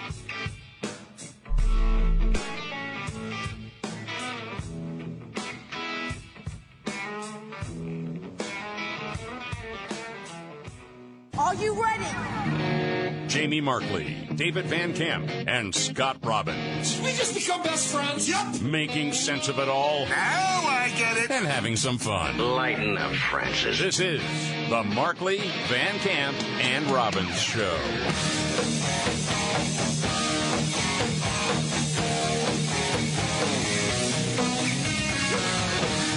The Markley Van Camp and Robbins Show. Jamie Markley, David Van Camp, Scott Robbins. Okay, don't want to be the bearer of bad news. It's just not looking good financially for most of us for, well, a while. If you're looking into it, reading the different stories, different analysts, it doesn't look great, David. No, and uh, Fox Business is reporting that the CEO of J.P. Morgan Chase uh, warned about uh, potentially very, very rocky road ahead in the next year. In his annual shareholder letter, he said that the U.S. economy faces a potential convergence of unprecedented risks in the year ahead that have him preparing for the worst. Okay. You already had a lot of problems with inflation, obviously, and then the war in Ukraine made things a lot worse. And there is always going to be, or there are always going to be ripples from that from that conflict. Yeah. Food shortages around the world, not to mention the oil industry, the oil supply. This is it's going to get worse before it gets better. Hang on. Yeah. I just heard a report over the weekend talking about the likelihood of another recession. Yeah. I don't think that's a surprise to a lot of people. You don't want to hear it. You just want to have an idea that it could be coming. There was a meme that was sent to me this weekend. Yeah. We are in the midst of the longest, saddest, most excruciating, and unsatisfying I told you so in the history of the world. History of the world is pretty strong. It is. I'll agree. Got my attention. Yeah. Okay. But it is an excruciating I told you so. You know, we had the clip earlier, David, from the supermarket chain owner Yeah. that had talked about what we could do with energy, with oil. Oh yeah. Okay. Wouldn't that turn at least a good portion of this around? It would. Yeah, I mean, it it would. Yeah, he's talking about. Uh, he was also on Fox Business talking about how he thinks food prices are probably going to go up by another ten percent in the next month. Which, geez, it, it doesn't seem like they can get any higher. But just wait. Yeah, they can. Uh, and yeah, he was saying, look, we've got essentially we've got these alliances with you know Canada, especially. Like, let's utilize that partnership and really knock down as many barriers as possible when it comes to oil and gas production between our two nations. But what about the green energy? Yeah, that's going to have to take a back seat. Sorry. Yeah, because we're in trouble right now. Absolutely. Meanwhile, we're talking about, you know, the automotive groups having to, what, get cars up to 49 miles per gallon by 2026, which means just the cost of cars in general, with all the tech that has to go into them, price is going to go through the roof. So any money you save on gas, it's actually going to be backwards for how much you're going to have to pay for a car. I saw an ad over the weekend of a truck that's on sale right now, starting at $66,000. I went, was it- holy crap, Was- man. Was, it electric? Yeah. Okay. Starting at Yeah. $66,000. If you want tires, well, that's 70000 I mean, it's insane. I and you're promoting that like, hey, look at look at this deal. Only 66 grand for a truck. Well, again, 97, 98% of the world runs on fossil fuels. That's not going to end anytime soon. Yeah. Yeah. We get real problems right now. And, it, you know, it shouldn't surprise anybody that it's a supermarket chain owner that thinks about business and the world and economics in a way that makes sense because he's not a lifelong politician. Like, why don't we do this? This makes business sense. We're going to burn up the planet. Please slow your roll on that. Listen to your own experts. They're talking about decades and we'll figure it out. I mean, I talk about skin in the game all the time, but I think it's important uh, that people have skin in the game if you're going to be in charge of a policy. For instance, Pete Buttigieg, Edge, the energy czar, has he has no skin in the game one way or another. He didn't care. No, he can just espouse all he wants to. The whole green thing it's not a terrible thing if it's really going to help the environment in the end. Fine. But no one wants to talk about mining and how much that's going to cost over time to make all the electric vehicles. Well, not to mention the price of energy going up all over the place. well and the dependence on china. We- we could go on with this in circles let's go to biden pressuring the attorney general to prosecute trump Yeah. Really? Uh, yeah. Well, President Biden is reportedly, uh, I guess you could say through common contacts, pressuring the Attorney General Merrick Garland to be more aggressive with the Capitol riot investigation. Here's what the New York Times reported. Uh, as recently as late last year, Mr. Biden confided to his inner circle that he believed former President Donald J. Trump was a threat to democracy and should be prosecuted. okay Okay. I thought that was a danger to democracy when Donald Trump would talk about uh, prosecutions for Hillary Clinton.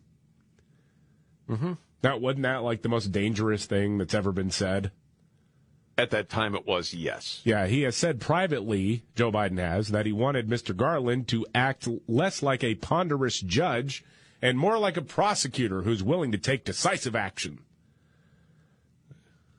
My uh, the guy who runs that outfit over there. It was it Garland. Yeah, whatever.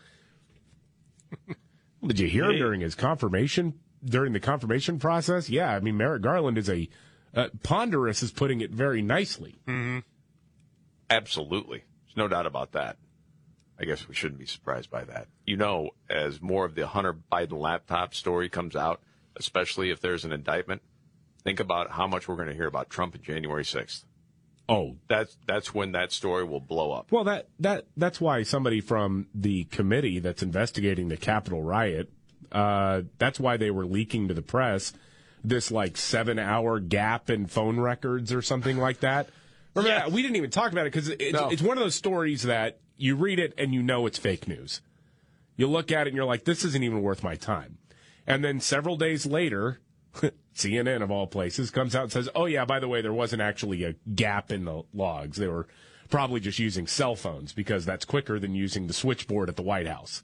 But they made this huge deal out of this idea that something like Watergate was going on. They were deleting records. They were blocking public information.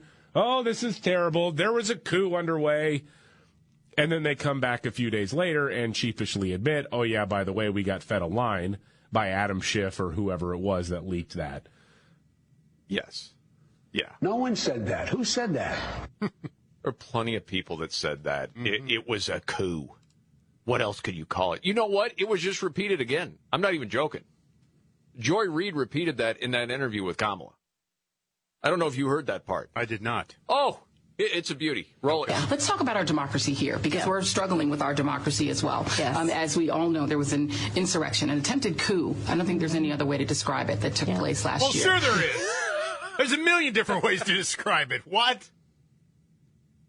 Again, I think what they're saying is Chewbacca guy almost became president that day. That was Yeah. the plan. That's that true. must be it, right? Yeah, it's a little known passage in the Federalist Papers that say that if a man wearing animal skins on his head Mhm. uh, manages to take over the House chambers, then he is in fact not only president but the emperor of the United States forever and always. I think he likes that, except he's going to be in jail for a while. Um, Joe, by the way, while we're on the subject of Joe Biden, he got a little confused again. Did he think that Jill was vice president? Or, Or was Michelle it- Obama was Michelle vice president. Obama I'm was not, vice yeah. president. Yeah. So yeah, he's talking about his wife and and the former first lady Michelle Obama. Yeah. uh, and he had another senility attack over the weekend. Well, And I'm deeply proud of the work she's doing as First Lady with Joining Forces Initiative. She started with Michelle Obama when she was Vice President and now carries on. Okay. So with Michelle Obama, Jill is carrying on, or Michelle Obama's carrying on, and who was the vice president? I I assume he meant Michelle Obama was the vice president. Was the vice president. She's carrying on the work of the vice president, Okay. Michelle Obama. I was just trying to make a point. I think he could be meaning that to be Jill too. Either one. Well, it's possible. He was the vice president. Well, I'm trying to hear it again. I'm trying to speak Biden, and and Van Camp's got the market cornered on it. He invented the Josetta Stone. That might be. And I want to know. And I'm deeply proud of the work she's doing as First Lady She is with Wait, and that's Jill. That's Jill. Okay. Joining Forces Initiative. She started with Michelle Obama when she was Vice President and now carries on. I see what you mean now. Yeah. She started it. She's so Jill is the vice president. She was. She started and, that. and which was, the vice president. Or it could be Michelle was the vice yeah, president. it- it's all about who that that pronoun is referring to. Exactly. You're probably right, David. Well, I've been in this game for a long time. You know, I, You know, I don't was- quite know. You know, I, was, um, I, I, I Come just on, man. I, I just read a, a, a deep dive into the history of the Dead Sea Scrolls and ancient Hebrew literature. Yes. And one of the problems that wi- that translators have run into is that there aren't traditional punctuation markings in ancient Hebrew, right? So you have, you know, little, uh, for all intents and purposes, like apostrophes and whatever to figure out where the the emphasis is, right? So maybe we actually just need some of those scholars to help enhance my Josetta Stone technology because it's very confusing. Just change the name to the Dead Brain Scrolls. There you go. Yeah. So somehow with history and okay. No got- one not done it. The history books will note it. Oh, see, he's already on it. That was the not, Not to to die. Natana was actually a Right. loan word from the language of the Babylonians. I don't know if you knew that, but so you won't find that in, in Got it. traditional writings. Should be a holiday. Natana. Natana. Happy Natana. we, we Do you have to exchange fast gifts. on Natana? All I know is if I was a catcher and a guy tried to steal and I gunned him down, Uh-huh. I'd shake my finger and say, "Not tonight, not tonight." Ha ha! Get you some. No one not done. The history Not books will note it. That's right. Um, What happened in. Chicago? Armed robbers gave a victim a what? Oh my gosh, this is an incredible story. I don't know if we have time to flesh this out. All right, let's get I to love that this in a story then. so much. Okay, all right. I want to hear that whole story. Something about giving a victim a switchblade. Yeah. Yeah, need to get to that. And Sarah Palin get back in the political game. Get to that as well. This is the Martin Van Camp and Robin Show.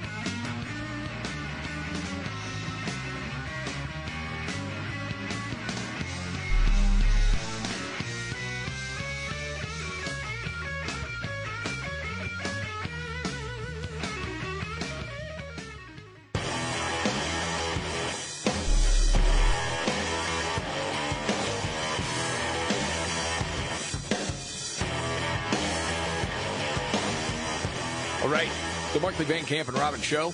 Jamie Markley, David Van Camp, Scott Robbins. Sarah Palin announced she's running for Congress in Alaska. You know what I want to know more than anything else from our friends in Alaska? Are you happy? Or would you like to see a fresh face? I'm just curious. A lot of friends in Alaska. Yeah, hit Robbins up on Facebook if you have a minute. Well, I'm guessing there was some polling done, and it shows her doing well before she made the announcement. Not always the If case. she would choose to run, I don't know. Trump endorsed her, and I guess that's a big deal. Yeah. Carry something. You're always curious, though. Yeah. Because someone that's been in the national spotlight, and there are times where, I don't want to say wore out their welcome, but sometimes people want a fresher face. I'm not saying it's the case. I'm just curious. That's it. Okay, we mentioned this story out of Chicago. Yeah. CWB Chicago has this crazy story. Things are going very well in the city of Chicago, obviously. Oh, boy. A group of armed men robbed someone on a train. The victim's alone on the train. Three guys get on, pointed a gun at the victim, and then ripped the guy off. They go through his bag, they go through his pockets and everything. But here's the crazy part. As they were getting off the train at the next stop, one of the suspects handed the victim a switchblade and recommended the victim use the knife to protect himself to avoid being robbed again. Wow. Isn't that something? I mean, There's something kind of nice about it. That's that Midwestern hospitality, right? That's Yeah. Well, yeah. I mean, we're gonna I mean, I'm rob gonna rob you. you, but I don't want to see it happen to you again. Right. Here. Protect yourself for crying out loud.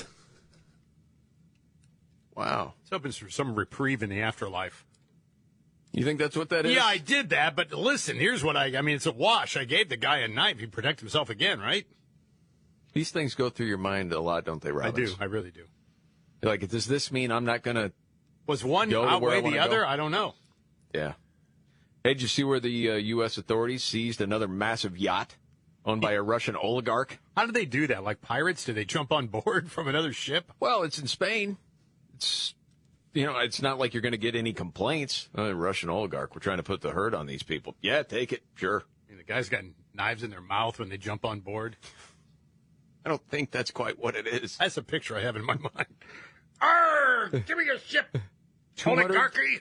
54 foot, $120 million vessel belonging to 64 year old billionaire Victor Vekselberg, close ally of Putin's. Also, his assets have been frozen as part of the economic sanctions against Russia. Okay, We've never really been told about what all the sanctions are that we have in place right now, but we're always threatening more. Yeah. Like we're talking even more sanctions. Is that really going to have an effect on anything? I guess we already know the answer to this. Like at, at this point, can it?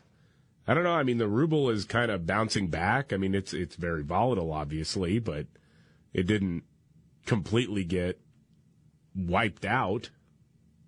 Well, we knew from all of the president's staff that it was actually meant to deter Putin from ever going into Ukraine. But then they The just, sanctions. But no, no, no, because they're saying like as of last week, no, no one ever said that sanctions were meant to deter. Actually, only Biden said that, as far Right. as I know. Biden said, no, that was never it. Sanctions never deter. We do it to hurt. Okay, or, or still don't know exactly what that means. Also making news, uh, lottery winner trashed her ticket. Did you see that in Virginia? Oh, God. Mary Elliott won the Cash Five drawing, so that's 110 grand. But she had thrown her ticket in the trash. Oh, That's another one of Robbins's fears. yes. Said she couldn't stop shaking. And then she's like, I got to dig through the trash. So she's digging all over the place. Finally pulls it out, coffee stained on the ticket. Well, it's still the ticket, right? But the barcode wouldn't scan it. Oh, boy. Can't get the money. Only kid. They confirmed it was hers. They're going to let her take the prize. Oh, that was another one of your April Fool's jokes. Just huh? a little, Mhm. little late Yeah. on that one, but yes, no. Hundred and ten thousand dollars. Man, would you call that life changing money? Yes, you would. Absolutely, one hundred ten thousand dollars. Okay. Oh I- yeah, that's you used to be. life-changing. Uh, there was a higher price for that, but yeah, it seems like it for a lot. I'd like to have a little more just to completely wreck it. This is the Markley Van Camp and Robbins show. How much do you need, Robbins, to wreck it? I don't know. I think I think if I had five hundred thousand dollars, I could wreck it. Two hundred's not enough. I don't know. I not to completely wreck it. Okay, what would it take to wreck it? Then? I think about five hundred thousand. And why that much more money? Because Are you talking like benders? Are you talking about gambling? Uh, I mean, how are you going I to go down I in hate flames? Gambling. Um, just bad decisions all over. Buying too much property and cars, and got it. Hiring a band to play in my backyard. Got it. Oh, by the way, speaking of gambling, you owe me another five on Duke losing the other night. Oh, jeez. Did you forget making that bet? I did actually. You gonna go double or nothing on tonight? Yes. You got your big three stories KU. of the day. Yeah. You got your big three, three top stories. Scott Robbins trifecta next.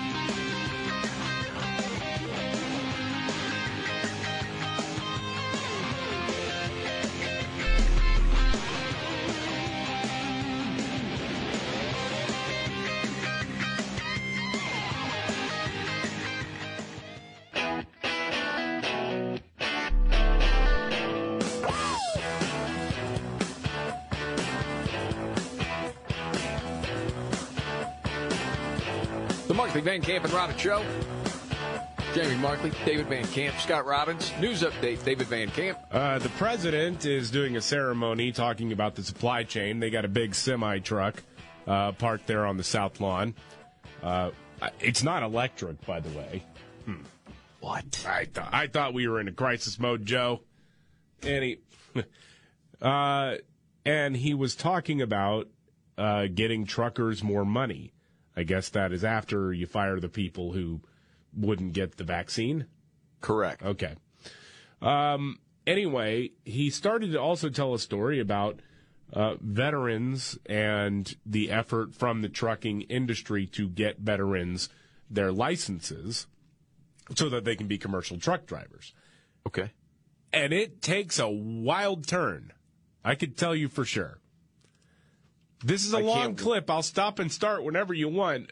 But he starts talking about veterans, and then it, he, I'll just play it. Here we go. If you can handle a tank, if you can handle an armored personnel carrier, you sure in hell can handle one of these suckers.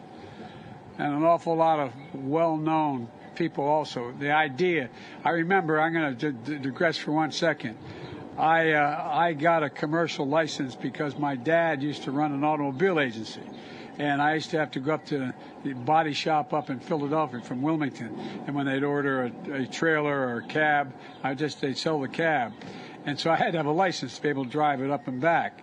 And so during the trucker strike years later, when I was a young senator, I was a, there was a guy who uh, ran steel from Deemer Steel out to Ohio. Okay, okay, a quick uh, timeout, just a quick one. Um, Good lord. You were rolling your eyes like crazy, Scott. Is this like someone's telling a story and you're like, okay, get to it? Dude, you know it. We've been we've been in these situations before where you just look at him and go, "Is there an end in sight?" I know. But all this checks out. All this is true from before. Yeah, good. Uh, no. Yeah, that's what I was afraid of. Yeah, no, uh, he says he used to drive a truck. He was a truck driver, and it's, he was never a truck driver. Why does he keep going back to that? I, I don't know. I have well, probably because he used to lie about it all the time, and now he is senile and just believes it was true. He probably does believe all of this is one hundred percent true. Holy mackerel! Uh, remember, again, he was talking specifically about veterans and trucking Yes. when this started. And uh, so I decided to ride out with him, see what it was like on the strike. And I was driving, going through Shiloh, Ohio, and uh, and he he was his handle was Big Ten. And remember, everybody, all the truck stops were being blockaded at the time and during the strike. And he uh, he called. He said, "Big Ten wanting to come in." I forget exactly how he said it. And the and the only woman truck driver ever knew I met that day, she said, "This is Big Mama, no room." Swear to God, true story. Swear to God. He said, he said, I've got a United States Senator driving my truck. She said, I got the damn president in mind, so what? I'll never forget that. I was a very powerful guy. Anyway, What are we talking about? I don't. I, I, I don't. If somebody asked me to say, "What did he just say?" Retell the story, like you know, somebody tells you a story, like it goes telephone. Yes. You have to retell it. Retell. I can't. Was that the uncomfortable laughter at something that wasn't that funny in the end? I thought the same thing. Like an applause light went off, Like, or a "Ah." laughter light. went Uh, off. okay. Yeah. That's them applauding just because he didn't poop himself. Okay, so the bar is low, isn't it? Again, the point of that story is again, veterans driving trucks. Yeah. And so he used to drive a truck, but he didn't. And then he was driving as a senator with someone just to see what was going on. And he was Big Ten, and Big Mama said, "You not coming through here?" or something to Yeah. that. Maybe that's one of those stories that just needs some music behind it, and then it would have been great. you know, We gonna do what they say can be done. We've got a long no, that doesn't help. Nope. Wow. Thought I'd try. Thank you for that news update, David. Oh, by the way, you know, brain is frozen. Yeah. R.I.P.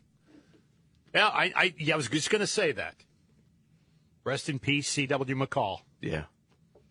Uh, by the way, the supply chain, that crisis never happened, if I remember Joe saying that before. Isn't that what he had said before? I think. Brought together business and labor leaders to solve problems. And much, uh, you know, the much predicted uh, crisis didn't occur. Uh, d- no, it did. It's still It's- happening. It, yes, it's still going on. But it's okay because Big Mama was at the wheel in 1975 or something. You ready for your big three stories of the day, Rob? I don't know. I guess. Okay, let's do it. Are you ready? One, two, buckle my shoe. It's the three most important news stories of the day. I hit the trifecta. Well, at least according to Scott Robbins. It's the trifecta on the Markley Van Camp and Robbins Show. Okay. Scott's top three stories helped by his hero. I'm Casey Kasem. From his top 40 days, and even today. And I think Casey's ready. I'm ready. Yes, he is. Three. Big Mama is that the wheel? No, uh, New York City is following the science by masking children, and they're going to Yeah. do that. Yeah. On on Friday, the new New York City mayor, you know, that was the guy who was going to be. Well, he's going to be different. Uh, he announced a major announcement: children ages two to four will continue to be forcibly masked in daycares and preschools. This is insanity. That's right. Every decision I make, said Eric Adams, is with our children's health and safety in mind. Children between two and four should continue to wear their masks come Monday and indefinitely. So he doesn't follow the science on that one, No. where it does more harm than good He's for a kid that age. Mask up those tiny tots. Gosh. It's no wonder people are leaving in droves. Well, it's almost like this is a joke. Like this is happening. This is still happening. I guess so, man. I guess We're so. getting closer and closer to number one. Wow. Two. Uh, Shannon Sharpe has weighed in on gas prices. Shannon Sharpe. Yeah, you know, Shannon Sharpe's worth $14 million, by the way, just for the record, before I get into the story. He's Uh, a he sports tweeted- guy, right? I mean- Yeah, well, he's a sports guy. And he's. He's on with Skip Bayless. Skip. Yeah. Skip. That's him. when, when You like to do the Shannon I do because impersonation. when yeah. when he's upset with Skip Bayless, he'll do the skip, skip. He started tweeting about how upset he was paying so much for gas. Shannon tweeted out, "Anyone knows someone hiring that owns a gas station? Do you get a discount if you work at one? Do people still siphon off gas? It was a thing when I was growing up," said Shannon. And then came the report. Gee, Shannon, do you still hate Donald Trump? Shannon Sharpe said, I'd pay 20 bucks a gallon rather than have Trump in office. Hope that answers your question. So the guy with $14 million who has zero skin in this game thinks it's okay to pay $20 a gallon for gas as long as you continue to hate Donald Trump. Well, people who can't afford to get work or to feed their families because of rising fuel costs, well, screw you. Whole thing is, Shannon, then don't gripe about it. This is what you get. Yeah. That's your guy. So I'd pay 20 not to have. Right, yeah. Then why, why are you griping? Yeah. Doesn't make any sense. Now, on with the countdown. Skip Bayless apparently didn't like it either, to which Shannon retorted, Skip, Skip.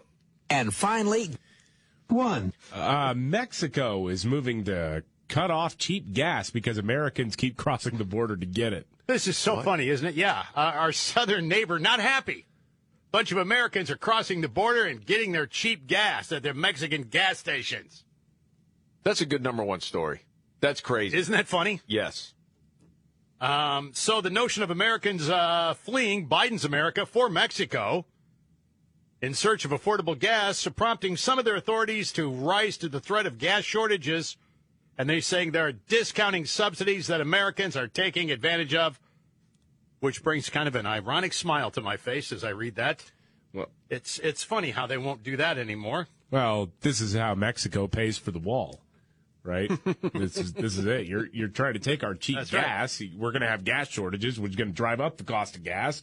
Hey, people in California, you voted for this mess. Stay there. That it is it is really something though. I mean, straight faced. Sorry, can't help you. Meanwhile, if you've heard the reports, um, after what is it, Title 42's gone? Yeah. Yeah.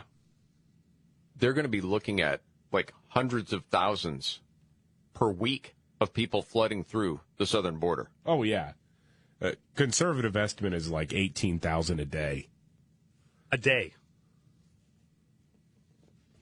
That's not sustainable. No, it's not. That is that's an all-out invasion. Yes. I mean, there's still secret flights going to parts all over the United States with people people here illegally, and there's no plan to make it stop.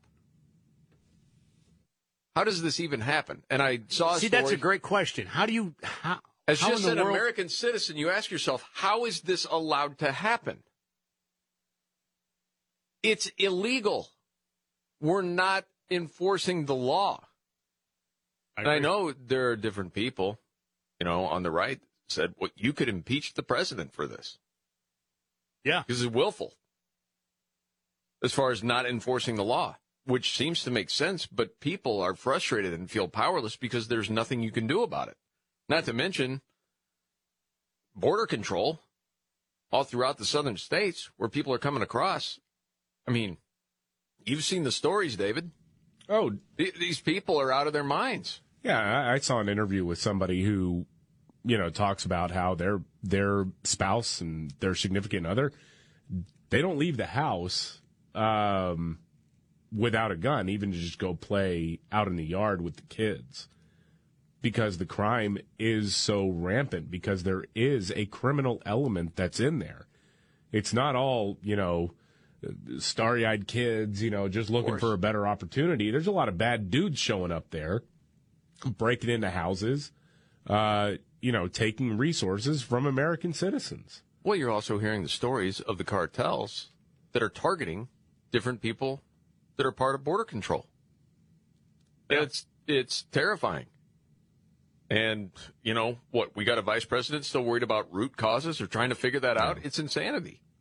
Very frustrating. They're not doing a damn thing. No. And there you have it. Well, thank you. Yes, and thank Oh, you as you're always welcome. for the trifecta. Yeah, appreciate it. All right, we got to get to Nimrods in the news. There's a few doozies today.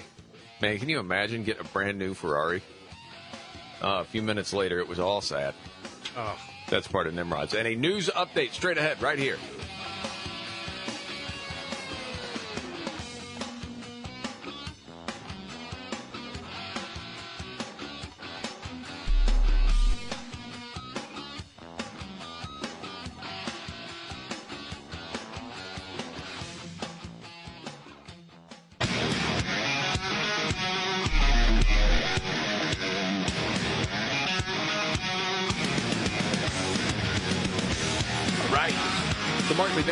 Van Camp Robbins Show. Jamie Markley, David Van Camp, Scott Robbins. News update. You know who Joe Biden considers the most dangerous man in the world? Uh, Vladimir Putin. I think that's probably a good guess. For Yeah. God's sake, this man cannot remain in power. Actually, maybe he was referencing Rupert Murdoch when he said that, because that's who Biden considers to be the most dangerous man in the world. Rupert Murdoch? Yes. Oh, That's according to new reporting in a forthcoming book by a team of failing New York Times reporters. The book is called This Will Not Pass by journalists Jonathan Martin and Alexander Burns. this about Joe Biden? The book? Yes. Oh, jeez. Yeah. Um, and Biden in the book says that Rupert Murdoch, owner of Fox News, is one of the most destructive forces in the United States, or that Fox News is, and that Murdoch is the most dangerous man in the world. Got it? People are mentally ill. Well, the book describes Fox as a torrent of anti Biden programming, stoking skepticism about vaccines and disseminating wild conspiracy theories about the January 6th attack. Cracks me up. I'm sorry. Y'all, every single journalist who covers Washington, D.C. has lost their right to call anybody a conspiracy theorist after four years of P tape with Donald Trump. yeah. Russian collusion. Yeah, you're not you're not With allowed Trump. you're not allowed to point fingers anymore. Golly. Yeah, it, it just goes on and on. Yeah, Fox's leading primetime host um, has talked about Biden being mentally unfit to serve as president. He is mentally unfit to serve as president. Yes. It's like you're you're accusing Fox of like stoking all these rumors. No, you poll the American people, they'll tell you the dude's not mentally fit. Listen to him. Listen. I mean, all you have to do is listen. For any time, any length of time at all, just listen. There is something going on or not going on. Yeah. And uh, the way this story reads from the Hill is Good really Lord. something too, man. As it goes on, seriously, it says Biden in January infamously was caught on a hot mic chiding Peter Doocy, one of Fox's correspondents, calling him a stupid son of a brr, after Doocy had asked a question about inflation. well, yes. What a stupid son of a Yeah, I know. Yeah. Like, does that prove something? That, oh, see, yeah, Biden's with it. I don't even know what that is supposed to mean. Again, uh, of course, that's media. Most people understand Joe is not quite all the way with it. All right, let's get the Nimrods. Roll it out. Do it. When the going gets tough. Damn it, this is too hard. The dumb get dumber. All right, Ian. It's Nimrods in the News on the Markley, Van Camp, and Robbins Show. I love the poorly educated. All right. Nimrod's in the news. Man, it was a dream for a lot of people, but this guy in England, for him, it was a reality. Brand new red Ferrari. Got it on Friday. Sweet. Yep. You know how many miles he got when he crashed it? Take a guess. Closest two wins. One. David? Uh, two. Two on the number. David Van Camp. Yes. Uh, luckily for him, he wasn't injured. No other vehicles involved, uh, but the whole front end bashed in. It crashed it. Oh, this thing's got some pop, man. You, you get behind the wheel of that thing. Yeah, he lost it though. It popped, ran into, yeah. a, into a guardrail. Yeah, Crazy. too fast. I'm sure. Yeah. Speaking of driving, 54 year old guy, Gregory Sorensen, uh, he was pulled over, arrested the other day. DUI. Not cool. Um, he was driving an interesting vehicle. It wasn't a Ferrari. It was a student driver car. Oh, Had the decals on and everything. He's a driving instructor. Oh, Oh, jeez. Oh, yeah. Failed the sobriety test. Um, blood alcohol content nearly three times the legal limit in Florida. Nerve wracking gig. I get it. I wonder if he's fired right away or if there has to be an investigation on that one. Well, yeah. We're committed to having a full investigation to find out what really happened. And that's Nimrod's in the news.